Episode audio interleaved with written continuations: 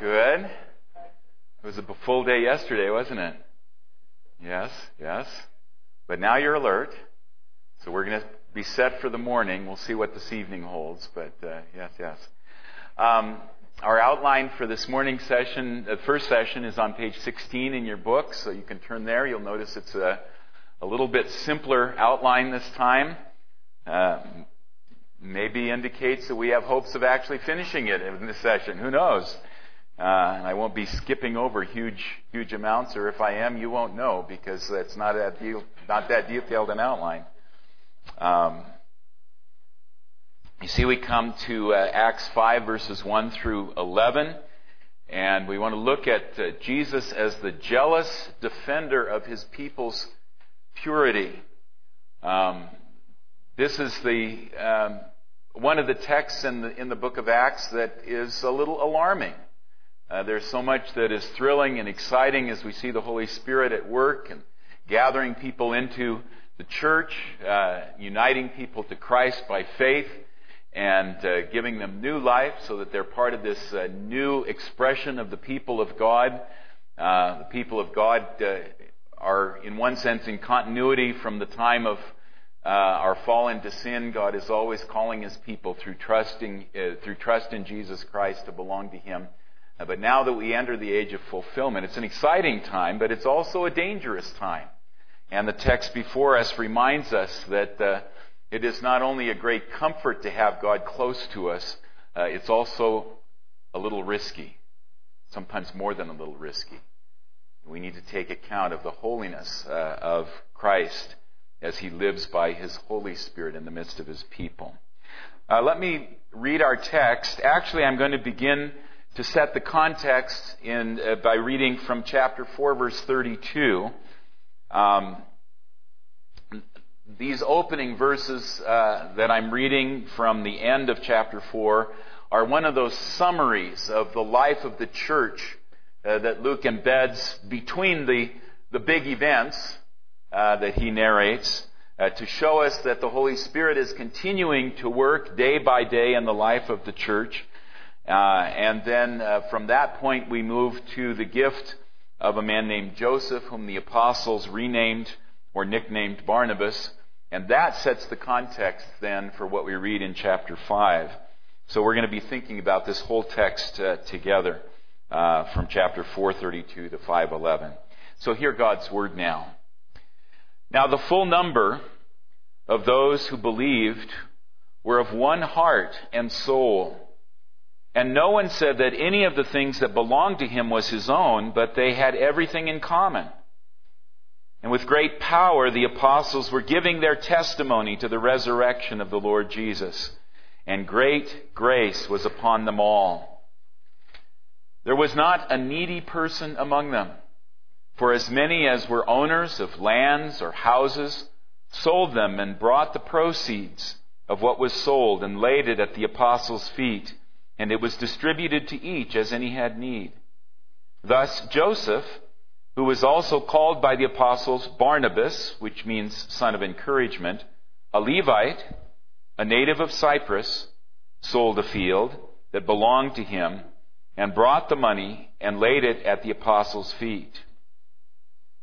But a man named Ananias, with his wife Sapphira, sold a piece of property, and with his wife's knowledge, he kept back for himself some of the proceeds and brought only a part of it and laid it at the apostles' feet. But Peter said, Ananias, why has Satan filled your heart to lie to the Holy Spirit and to keep back for yourself part of the proceeds of the land? While it remained unsold, did it not remain your own? And after it was sold, was it not at your disposal? Why is it that you have contrived this deed in your heart? You have not lied to men, but to God. When Ananias heard these words, he fell down and breathed his last, and great fear came upon all who heard of it. The young men rose and wrapped him up and carried him out and buried him. After an interval of about three hours, his wife came in, not knowing what had happened, and Peter said to her, Tell me whether you sold the land for so much. And she said, Yes, for so much. But Peter said to her, How is it that you have agreed together to test the Spirit of the Lord? Behold, the feet of those who have buried your husband are at the door, and they will carry you out. Immediately she fell down at his feet and breathed her last. Then the young men came in. When the young men came in, they found her dead, and they carried her out and buried her beside her husband. And great fear came upon the whole church and upon all who heard of these things. I actually need to go on to read the sequel. Let's continue 12 through 16. Now many signs and wonders were regularly done among the people by the hands of the apostles, and they were all together in Solomon's portico. None of the rest dared join them, but the people held them in high esteem. And more than ever, believers were added to the, to the Lord, multitudes of both men and women, so that they even carried out the sick into the streets and laid them on cots and mats that as Peter came by, at least his shadow might fall on some of them. People also gathered from the towns around Jerusalem, bringing the sick and those afflicted with the unclean spirits, and they were all healed. Let's ask God to write His word on our heart this morning. Father, it is so easy for us as uh, we gather with your people each Lord's Day, even as we gather day by day and uh, hour by hour here on this mountain to think of what we see of brothers and sisters whom we love and care for, sometimes with whom we have some differences at various points, uh, to look at the surroundings around us, and to forget that uh, as important as those things are, as, as real as it is that you have put us in this world, uh, even more significant when your people gather is the reality that you are present by your Holy Spirit and that uh, you are a God who searches hearts. You are a God who is merciful and gracious, abounding in loving kindness and covenant faithfulness. But you are also a God who are jealous for your people's loyalty and love. A God who expects us to be transparent before you, knowing that you see us through and through and who demands that we drop our false fronts of righteousness and stand exposed before your holiness and cast ourselves only on your mercy to us in Jesus, resting only in his perfect righteousness and his atoning death for us. Father, teach us whenever we are gathered with your people and even as we live before your face day by day in our workplaces, in our homes, in our schools, teach us to remember that we always live and stand before the face of God. That that might give us sobriety, awe, and a, a thirst for holiness, as well as joy and comfort and assurance in your grace. We pray in Jesus' name. Amen. One of the sweetest promises of the Bible is captured in one of the names given by the prophet Isaiah to Jesus Emmanuel. Immanuel. With us, God. With us, God. God with us. Matthew unpacks what that name means for us in Matthew 1. As he quotes that verse, he knows not all of us speak Hebrew so well. So he says, it means God with us. Get it? God with us. What a wonderful, wonderful promise. But it's a two-edged promise, in a sense. It's a two-edged assurance. It certainly is a matter of great comfort, and it gives us great courage. Because it was not only in the incarnation that God made good his promise to be with his people, but it goes all the way back through the Old Testament. Think of Jacob on the run from his brother Esau, and he camps at a place called Luz and uh, pulls out the rock that would be his pillow for the night. And in the midst of the night, uh, he, he has the vision of uh, that great tower stairway that reaches from earth to heaven and heaven to earth. And God standing at the top and the angels ascending and descending, serving God, but also linking Jacob in his need to the Lord of the covenant. And God says to him, I am with you and I will keep you wherever you go and I will bring you back to this land for I will not leave you until I have done for you what I have promised. And Jacob awakes and he realizes God was in this place and I did not know it.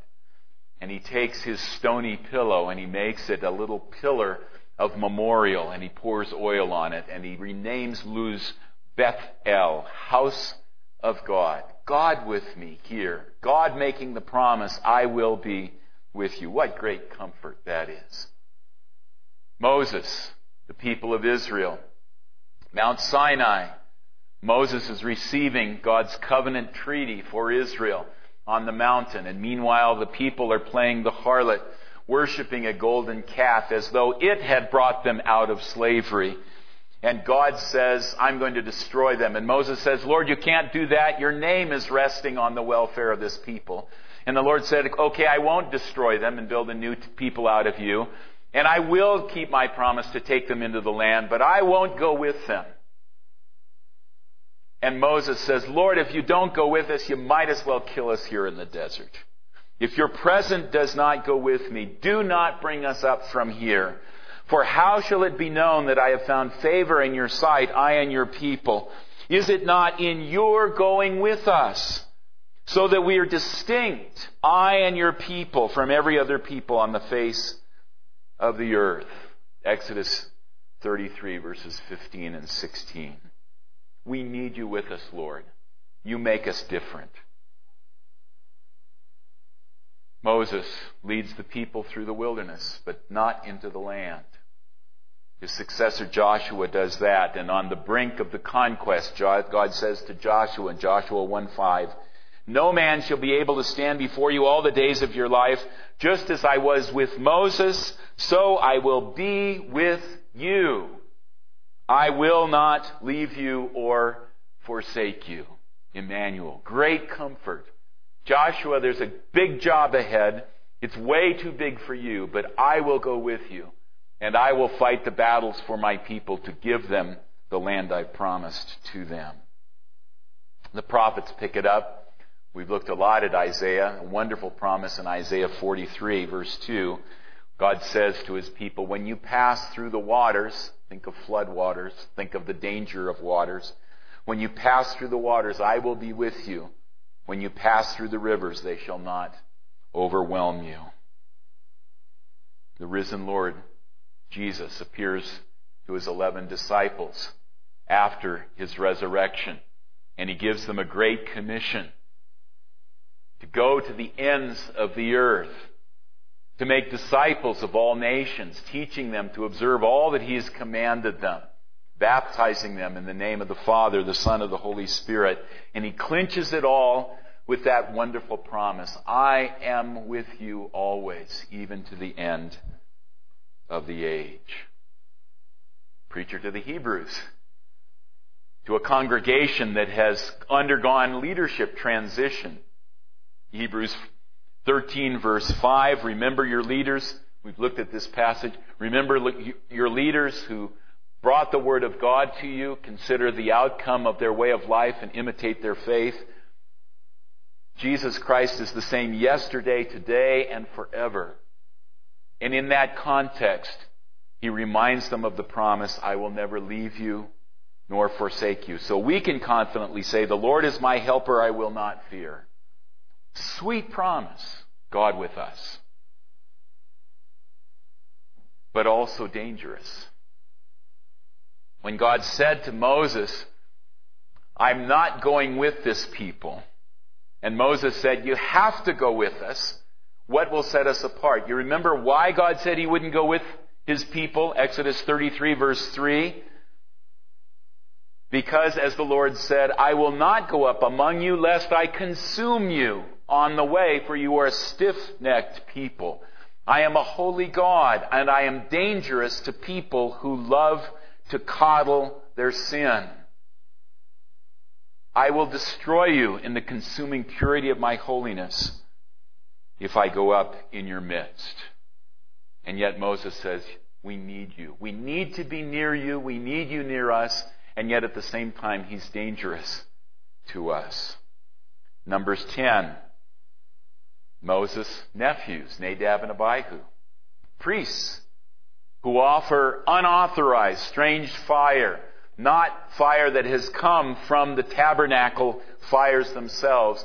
They come in presuming that they know as well as anybody how to worship God, not listening to His commands, and they are immediately destroyed by fire from the presence of God. And the Lord says, Among those who are near me, I will be sanctified and before all the people I will be glorified. Prophet Isaiah, called to be a prophet of God by that great vision of the Lord, high and lifted up, with the train of his robe filling the temple and the glory filling the temple, and hearing the seraphim proclaiming the threefold holiness of God, the Lord of hosts. And what's Isaiah's response? Yay, I get to be near God. No. Woe is me! I'm ruined! I'm a man of unclean lips, and I dwell in the midst of a people of unclean lips. Simon, the fisherman, his brother Andrew, offer their boat to the teacher from Galilee, and he teaches all day, and then he says, Now, let's put out into the deep water, put down your nets. Well, they've fished and haven't, there's no, there are no fish in this part of the sea, Jesus. But they put down their nets, and suddenly their nets are filled to the breaking point with a catch of fish. And what is Simon's response? I can retire. No. Depart from me, for I'm a sinful man, O Lord. He's terrified. He's terrified. C.S. Lewis got it right, you know, in The Lion, the Witch, and the Wardrobe when the children, the Pevensie kids, arrive at the beaver's house and they begin to describe Aslan and suddenly in the conversation it comes out that Aslan is a lion. And one of the girls asks, he's a lion, is he quite safe? And Mrs. Beaver chuckles at their naivete and he, she says, safe? Who said anything about safe? But he's good. He's the king. Anything but safe, but he's good. The Lord is to be loved. The Lord is to be delighted in.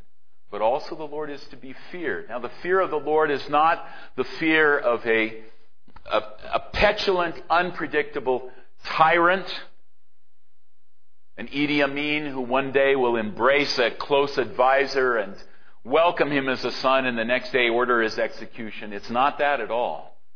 But it's a holy awe and respect for the purity of God, an awful respect for a sovereign who is serious about his loyalty to his people and serious about our loyalty to him.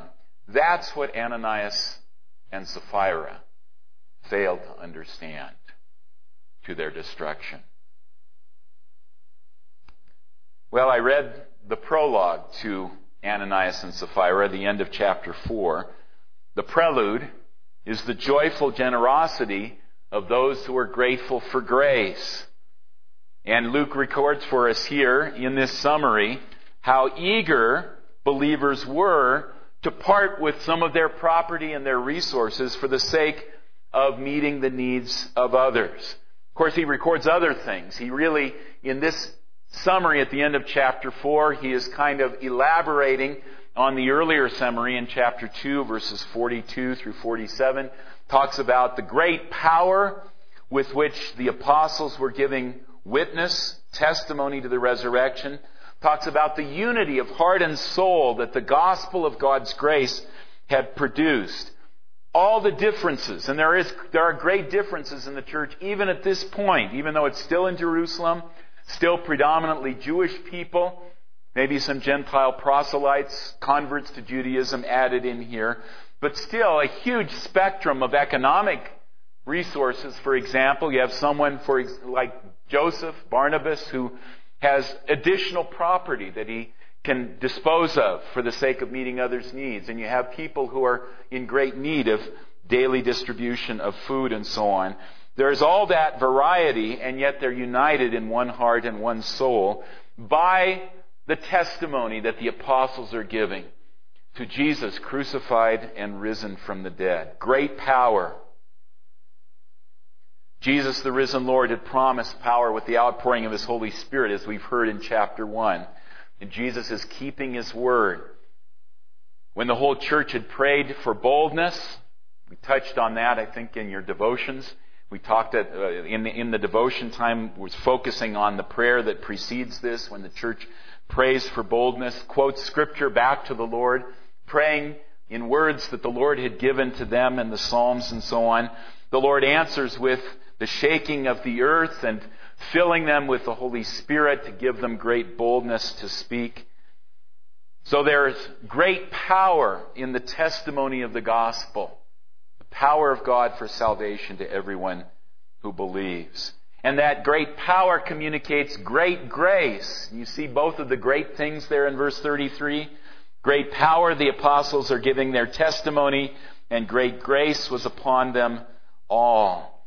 As the Father's favor had rested on Jesus while he was growing up, so now the Father's favor, undeserved favor, on our part, Jesus deserved the Father's favor, but now grace, in spite of what we deserve, rests on those who trust in Jesus as well.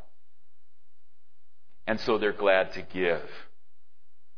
And as Luke says here, verse 34, there was not a needy person among them. Now, this is another one of those places that it's interesting. Luke chooses a word that's not his usual word for people in economic distress. The word poor in Greek is one word. The word needy in Greek is another, just like in English. And our translators in the ESV did a good job here in using a, a little different word from the way that they, the word they use elsewhere to talk about the poor. Because I'm convinced that at this point, Luke is quite intentionally echoing a passage from the Old Testament. Back in Deuteronomy, chapter 15 as the Lord is giving some instructions to his people, uh, including the instructions for the sabbatical years, the, the every seventh year time when there is to be a release of debts. He gives that command that if people have debts coming into the seventh year, that whoever is the creditor, whoever is owed the money, needs immediately to forgive the debt for a fellow Israelite, so that there won't be accumulated, ongoing, deepening uh, deficits and poverty in the part of God's people. And he promises, the Lord promises, if only you will strictly obey the voice of the Lord your God, being careful to do all this commandment that I command you today, the Lord your God will bless you as he promised you, and you shall lend to many nations, you shall not borrow, you shall rule over many nations, but they shall not rule over you. And as he says before that in verse 4, he says, There will be no needy person among you. Now, my ESV translates that poor, and that's a fine translation of the Hebrew. Luke is basically assuming that his friend Theophilus, to whom he's writing, is reading in the Greek translation of the Old Testament, and the Greek translation of the Old Testament uses the word needy that Luke uses in Acts chapter 4. No needy person. That promise now fulfilled not necessarily through ample harvests year after year after year from the lands of Israel, as was, in a sense, the original context in Deuteronomy 15, but now fulfilled in an even more wonderful way through hearts that are overflowing with thanksgiving to God and therefore ready to share with others. Now, that sharing of their possessions and their property, where they hold all things in common, was not required for church membership. It wasn't required for them to come into the church in order to be, uh, for them to dispose of all their liquid assets or their material assets and give them all to the apostles uh, to administer. As we're going to see, Peter makes very clear that Ananias and Sapphira could do whatever they chose to do with their property before or after selling it. So the image that uh, some of the Jesus people communes, the children of God, and some of those other groups back in the 60s and the 70s had of the early churches, pooling all their resources and becoming a fully communalistic, uh, almost communistic form of society is just not accurate. That's not what is going on here. But there is a spontaneous response to the grace of God that is eager to show itself in generosity to others. People are being set free from slavery to mammon by the gospel of God's grace. People are being set free to convey God's gracious provision toward brothers and sisters in need, whether near or far. And the great example of the liberating power of the gospel is Joseph, who's described for us here uh, in uh, verses 36 and 37. He is the great example of one who sold property, brought the proceeds, laid it at the apostles' feet so that it could meet others' needs. He will be called Barnabas every other time that we hear of him in this book, the name given to him by the apostles. He sold a field, brought the money, put it at the apostles' feet, as a, an example of what has taken place. Now, notice that he's described in particular ways. First, in terms of the name that the apostles gave him Barnabas, which means son of encouragement. Perhaps that word encouragement could also be rendered son of exhortation, because he is an exhorter as well as an encourager. He shows a spirit of servanthood all the way through the book of Acts. He's the one who will go out on a limb when Saul of Tarsus returns from Damascus to Jerusalem, claiming that he's now not a persecutor of Jesus and his people, but a follower and preacher of Jesus and his gospel. Barnabas is the one who takes the risk to get to know Saul personally well enough to affirm to the apostles this man has really been transformed by the grace of God. Barnabas is the one who, at least at the beginning of the missionary journey in Acts 13, when he and Paul set off or set, are sent out by the church in Antioch, takes the lead. But it seems quickly in that first trip, Barnabas willingly recedes behind Paul's leadership and lets Paul take the lead as a preacher, recognizing the gifts and the calling that God had given to Paul. Barnabas is the one who when his nephew Mark wimps out on them in the first missionary journey, argues that they should take Mark along on a second trip. Paul isn't willing to do that. Barnabas is so convinced that the grace of God can transform Mark that uh, he and Paul have a falling out. Paul takes Silas and goes one direction. Barnabas takes Mark and goes another. Who was right at that moment? Luke doesn't tell us. The Holy Spirit doesn't tell us. In the long run, though, we see in Paul's letters that Paul commends Mark as a faithful servant of Christ. So whether Mark was restored immediately and when Barnabas took him out, or whether it was through Barnabas' mentoring of Mark on that second journey that he and Mark took, we don't know, but the fruit was good fruit. This is the kind of man we're dealing with. Barnabas, at an earlier point, I jumped ahead too soon, was the one whom the apostles sent from Jerusalem when the word got got to Jerusalem that Antioch in Syria, uh, that there were many believers there, and he was the one they sent there, a church that was largely Gentile in its background, because perhaps not only of his background as one who was, had grown up in Cyprus, but one who cared for the flock. He's a Levite. Did you notice that? He's a Levite, meaning that he and his family had no hereditary property in the land of promise. How he came to possess this property, whether it was a field or whether it was some other property. The ESV translates it field, but it's a very generic term. The Levites were given certain cities in the land of promise. But Barnabas, of course, had grown up in Cyprus. He's a native not of the promised land, but of that island out in the Mediterranean. So somehow or other he had come to own property, but no doubt still remembered that his family and his tribe, the Levites, had been dependent upon the tithes of the Israelites for their daily supply of food and, and other things because they were not to be farmers in the land. And so perhaps as a Levite, he had a special empathy for those who were dependent upon others. Maybe this was part of why the way the Holy Spirit prepared him to be more than willing to give up this property so that those who were dependent upon the wealthy in the church could have their needs met. And then, as I mentioned, he's from Cyprus. That is, he's from the scattering, he's from the dispersion of Israel outside of the land. He would have been fluent in Greek. He would have been well acquainted with the Hellenistic culture. He would have been very familiar with uh, rubbing elbows with people from different ethnic groups and religious backgrounds.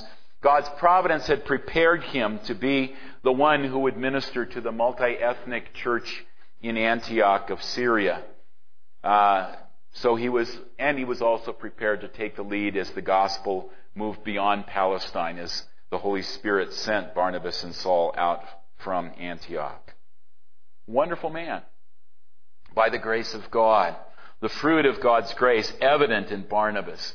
And the apostles recognized that and gave Joseph that special name, Barnabas, son of encouragement. Meanwhile, a man named Ananias also has a good name. Jehovah is gracious, but one's name doesn't always match one's reality. Two Ananiases in the book of Acts. We'll talk about the other one tonight in Damascus, a faithful follower of Jesus. But this Ananias of Jerusalem and his wife Sapphira were wannabes. They want to be, or at least they want to appear to be, like Barnabas. Right? I mean, you, step for step, action for action. Luke has said in the summary, those who had property sold, brought, and placed at the apostles' feet. Barnabas sold his property, brought the proceeds, placed it at the apostles' feet. Ananias, with his wife Sapphira, sold his property, brought it, and laid it at the apostles' feet. Oh, except you're saying, I left out one crucial verb in chapter 5, verse 2. Okay. Sold the property, kept back for himself some of the sales price, brought part of the proceeds, and laid them at the apostles' feet. And that's the crucial difference. The echo of Barnabas is, I believe, Luke's signal that Ananias wants to be, to appear as generous as Barnabas. Now, I hope I'm not reading too much into this, and I don't want to over psychologize, but uh, if Joseph brings this gift and is, at least in part for that reason and no doubt for others, acknowledged by the apostles with a very special title, you are a son of encouragement and exhortation. Ananias apparently wants to appear in the same light, and that's why you have the echo of the same actions.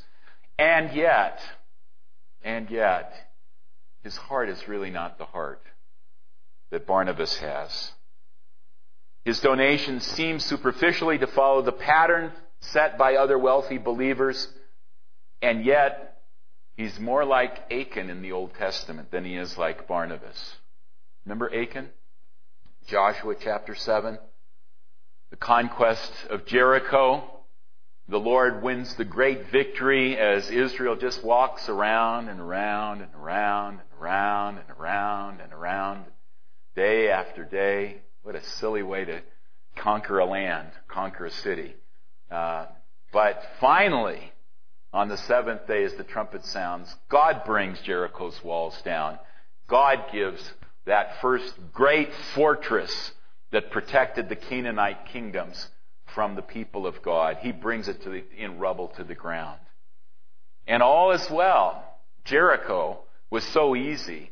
The little neighboring town of Ai is going to be a pushover. No problem. Just send out a little group of troops and they'll conquer Ai in no time. But instead, they're routed. The Israelites are routed. What's wrong? And the Lord says, Somebody stole my stuff my plunder from Jericho. I, as the champion, had the right to lay claim to all the proceeds and the wealth of Jericho. And somebody kept some of it.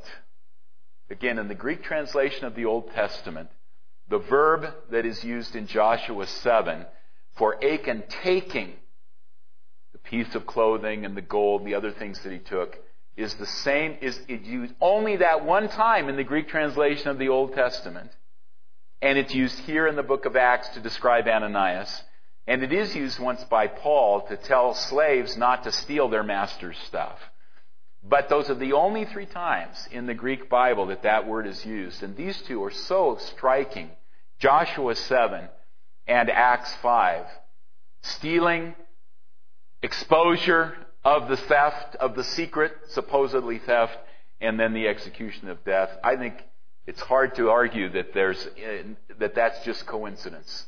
This is God showing us that Ananias is much too much like Achan that he is stealing the Lord's property.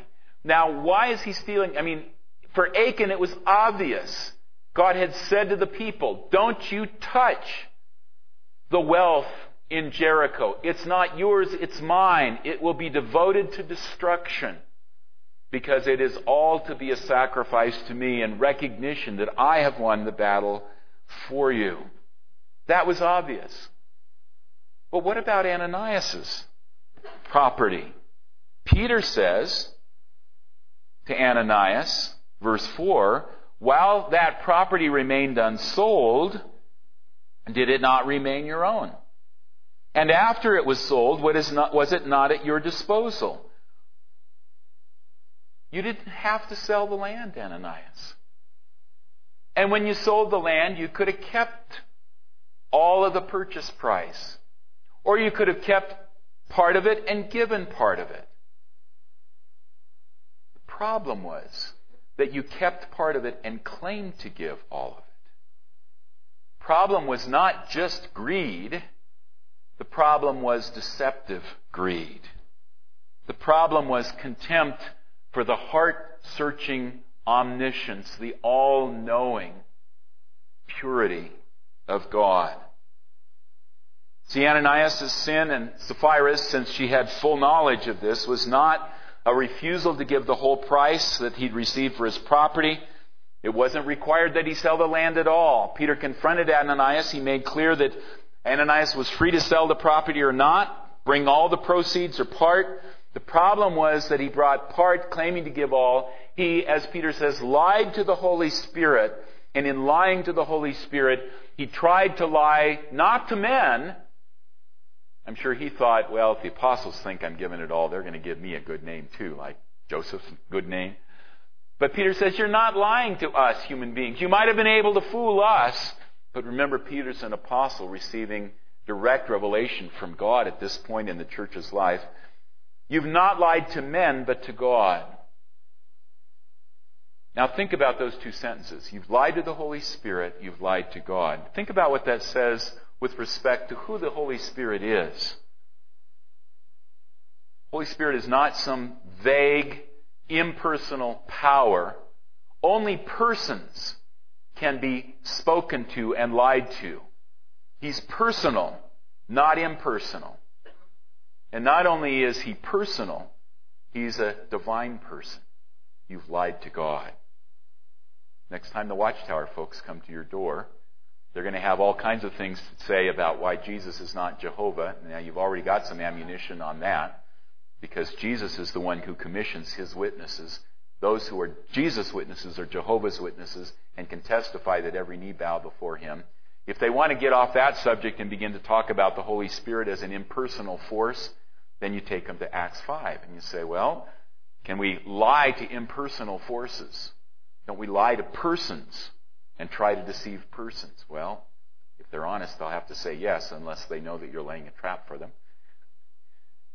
This Holy Spirit is a person, and He's the divine person, the third person of the Trinity, God Himself. So, what's the issue?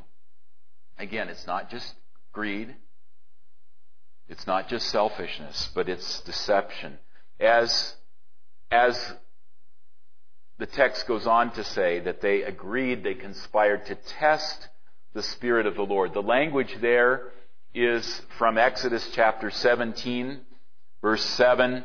Uh, at the time at Massah and Meribah, when the Israelites thought that the Lord was going to fail them by letting them die of thirst in the wilderness. Here we're out here and there's no water anywhere. That place of testing where they tested the Lord and said, Is the Lord among us or not? That's really the issue that Ananias and Sapphira were stumbling over. Is the Lord really among us? They didn't think so. They thought they could get away with the secret. Just like Achan thought if he hid the, the plunder under his tent, nobody would ever know. God really wouldn't know. But the Lord knew.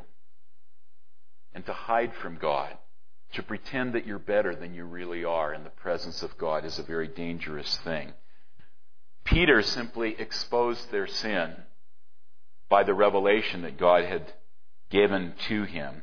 But the Lord himself inflicted the judgment. Ananias first heard Peter's words indicting his sin of hiding, and he fell down and gave up his last breath. Same thing happened to Sapphira afterwards. She fell down and gave up her last breath. Ananias and Sapphira are people in the grip of fear, fear of losing, apparently, losing the security that the proceeds of that land could give to them, or at least a portion of them. They weren't real, really ready to give all for the sake of love for the Lord and His people, trusting that if they turned out to be in need, that the Lord and His people would provide for them. So they were fear of losing the security that money could buy, and they were afraid of losing face. They were afraid, after Barnabas' generous gift, they didn't want to bring only part of it and admit that it was only part of it. So they were afraid of people. What they were not afraid of was the Lord. The one fear that they really needed to have, they didn't have. The fear of the Spirit of God who searches hearts. But we read that the result of the Lord's supernatural intervention, this sign of judgment, produced great fear. Twice over, in fact, in verses 5 and 11, after the death of Ananias, after the death of his wife, twice we read, great fear came upon all who heard of these events. Now, today, not every hypocrite who fellowships in Christ's church receives instantaneous, divinely inflicted capital punishment.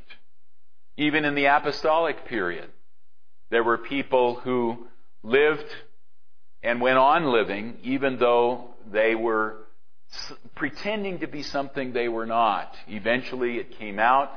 John talks about those who claimed to be of us but finally left and departed from us because they really didn't belong to us. But as long as they were in the community of God's people, they seemed to be believers. They looked like they were following Jesus and trusting in Jesus. They made a believable profession of faith, but eventually it became clear that they were not trusting in Christ.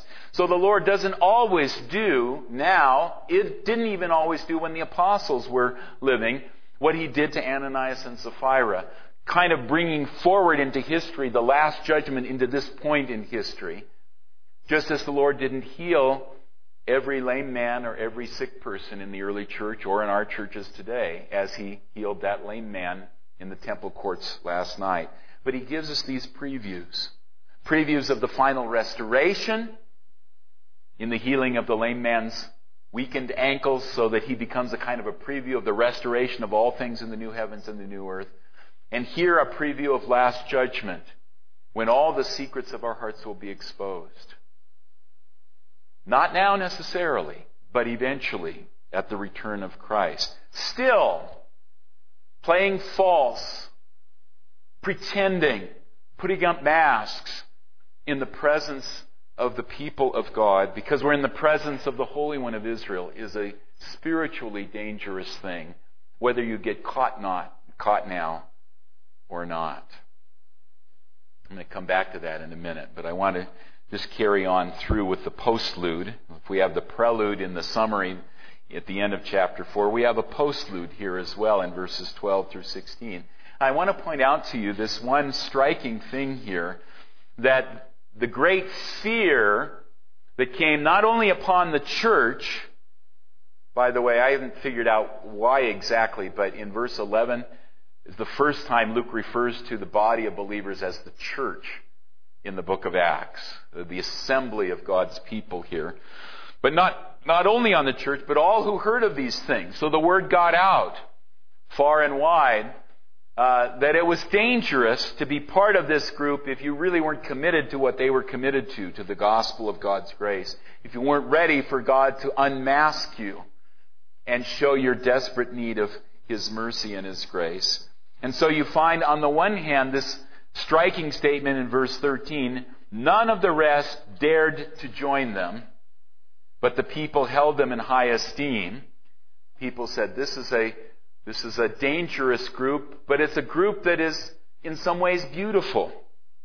It's a group that cares for one another. We will hear actually uh, later on this morning about as the church continued to care for its needy, including the Greek speaking widows, many priests become obedient to the faith. Chapter 6, uh, verse 7. Priests who were to care for and administer Israel's gifts for the needy, for the outcast, for the widow, as well as for themselves, the Levites who were dependent on their others, as they see in the church what Israel should always have been, this family of God caring for one another, they're, they're in awe, but they also realize there's something very dangerous about this group. And yet, in the next verse here, chapter 5, verse 14, more than ever, believers were added to the Lord, multitudes of both men and women. There's a magnetic attraction. The Holy Spirit is drawing people in. Even, even though it's obvious that it's dangerous to be part of this group if you're not willing to be honest before God and His people. At the same time, there's such an attraction there that the Holy Spirit is drawing people in. Dropping our facades, making us willing to depend on nothing but grace. That's the power of the gospel to set us free. My wife and I love to read murder mysteries. You may have guessed that from that light in the tunnel illustration. And one of our favorite authors is Dorothy Sayers, a friend of C.S. Lewis and J.R.R. Tolkien and Charles Williams and others. They wrote fantasy and other things. She wrote murder mysteries. Lord Peter Wimsey. Any Lord Peter Wimsey addicts out there? A few who will confess. Only two of us? Only three of us? Oh, okay. Four, five, six. Okay, good, good. We need to have a grand groundswell of that. Well, we'd read them all, you know, from start to finish, and we thought, oh no, they're all gone. Lord Peter Wimsey had married Lady Harriet Vane after getting her off from a false accusation of having killed her lover. Um, they had, you know, fallen in love. They'd gotten married, and that was the end.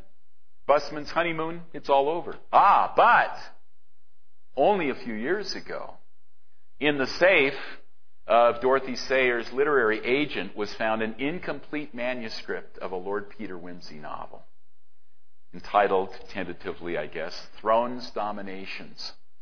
Well, the executors of Lord Dorothy Sayers' estate contracted with Joe Paton Walsh to finish the story, to fill in the blanks and finish it out. And as a result, it's a composite uh, it's a composite story, but I certainly, maybe some of you who've read it could tell, I can't tell where the seams are. I think Joe Paton Walsh did a great job. The result is I don't know who wrote this statement from Lord Peter toward the end of the book after they've solved the mystery. Uh, I need to tell you, Lady Harriet Vane is a woman who is not to be toyed with. She's had a hard life and she does not suffer fools gladly. And Lord Peter sometimes come, comes across as a little bit of a superficial, flighty nobleman without any responsibility as, at all. That's not who he really is. But that's the way he comes across, and that's sometimes the way he can solve the cases because nobody takes him very seriously. But he is, uh, he's, he's like still waters that run deeper than you guess, I guess. But in any case, all that to say, at the end, Lord Peter looks to Lady Harriet, and he says to her toward the end of the story,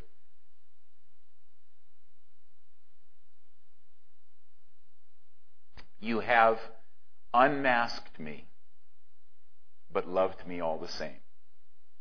You have unmasked me, but loved me all the same.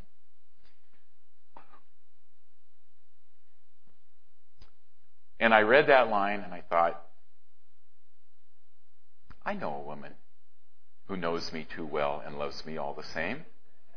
A number of husbands could say that to your wives, right? But then I thought, and I don't know about, I know Dorothy Sayers' faith it was evident in all of her essays and so on.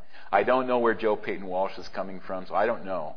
But I think at a deeper level, isn't that a wonderful thing that we can say that to our heavenly husband who has unmasked us and loved us all the same, who's exposed our sin in the cross. I mean, you know, if there were ever a place that we could see in all of its ugliness what our sin deserves, it's in the cross of Christ as he hangs there in our place. And at the same time, at that same cross, there is this amazing display of the love of God. He loves us all the same. What a great comfort that is. I remember, you know, the teenagers aren't here now, but I remember one of the great terrors of high school being that people were going to discover what I was really like and then not like me anymore. All the hiding that you had to do. I still do that to a certain extent, but I'm more sophisticated about it now. I've only admitted to a few of you that I forgot to pack all my shirts this, on Monday, right? But now you all know. See, the Lord's working with me. Um, but you never have to worry about that if you're trusting in Jesus. That, that He's going to come across some deep, dark secret in your heart. And He's going to say, Oh, I had no idea you were like that. If I'd known that, I never would have had anything to do with you. Because He knows it all. He's unmasked you and loves you all the same. Oh, if only Ananias and Sapphira had known that. If only they'd realized we don't have to pretend to be as generous as Barnabas. We don't have to pretend to be as open handed, to be as strong in faith. If only they'd just been transparent before God and His people and not lied.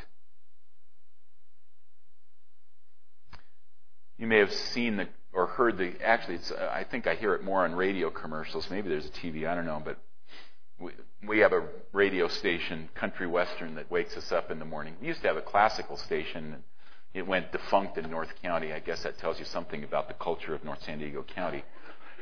But now we wake up to KSON Country Western, and almost every morning there's a there's a radio ad where it's the scene is a restaurant, and the waitress comes over. It's, a, it's obviously a classy restaurant.